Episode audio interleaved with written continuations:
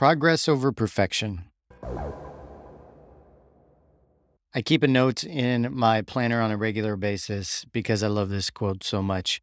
Keeping the mindset of progress over perfection is important when you're achieving anything in life.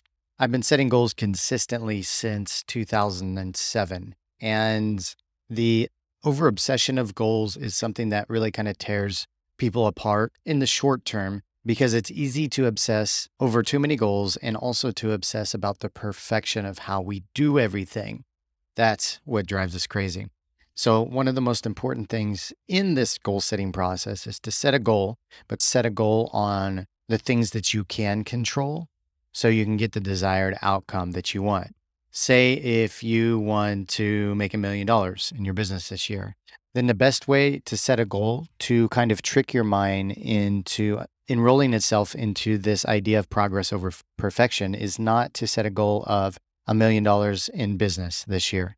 Set a goal of the things that you need to do consistently that will lead to the million dollars. If you need to do 15 sales calls a day, and on average, if you do 15 sales calls a day, that'll lead to one sale per day, which leads to five sales per week, which leads to 20 sales per month, and 20 sales per month lead to a million dollars. That's the goal that you set.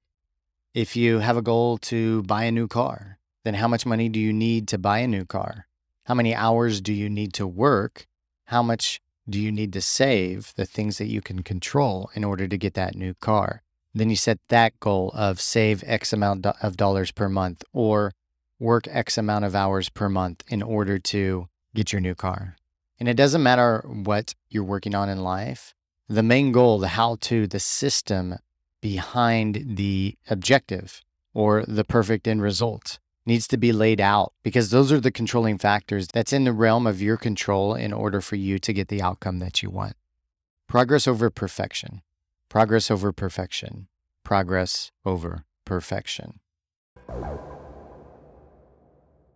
If you like what you're hearing and you want to make sure that you don't miss any of these tips, please subscribe, leave us a review, and share with your friends. See you on the next episode.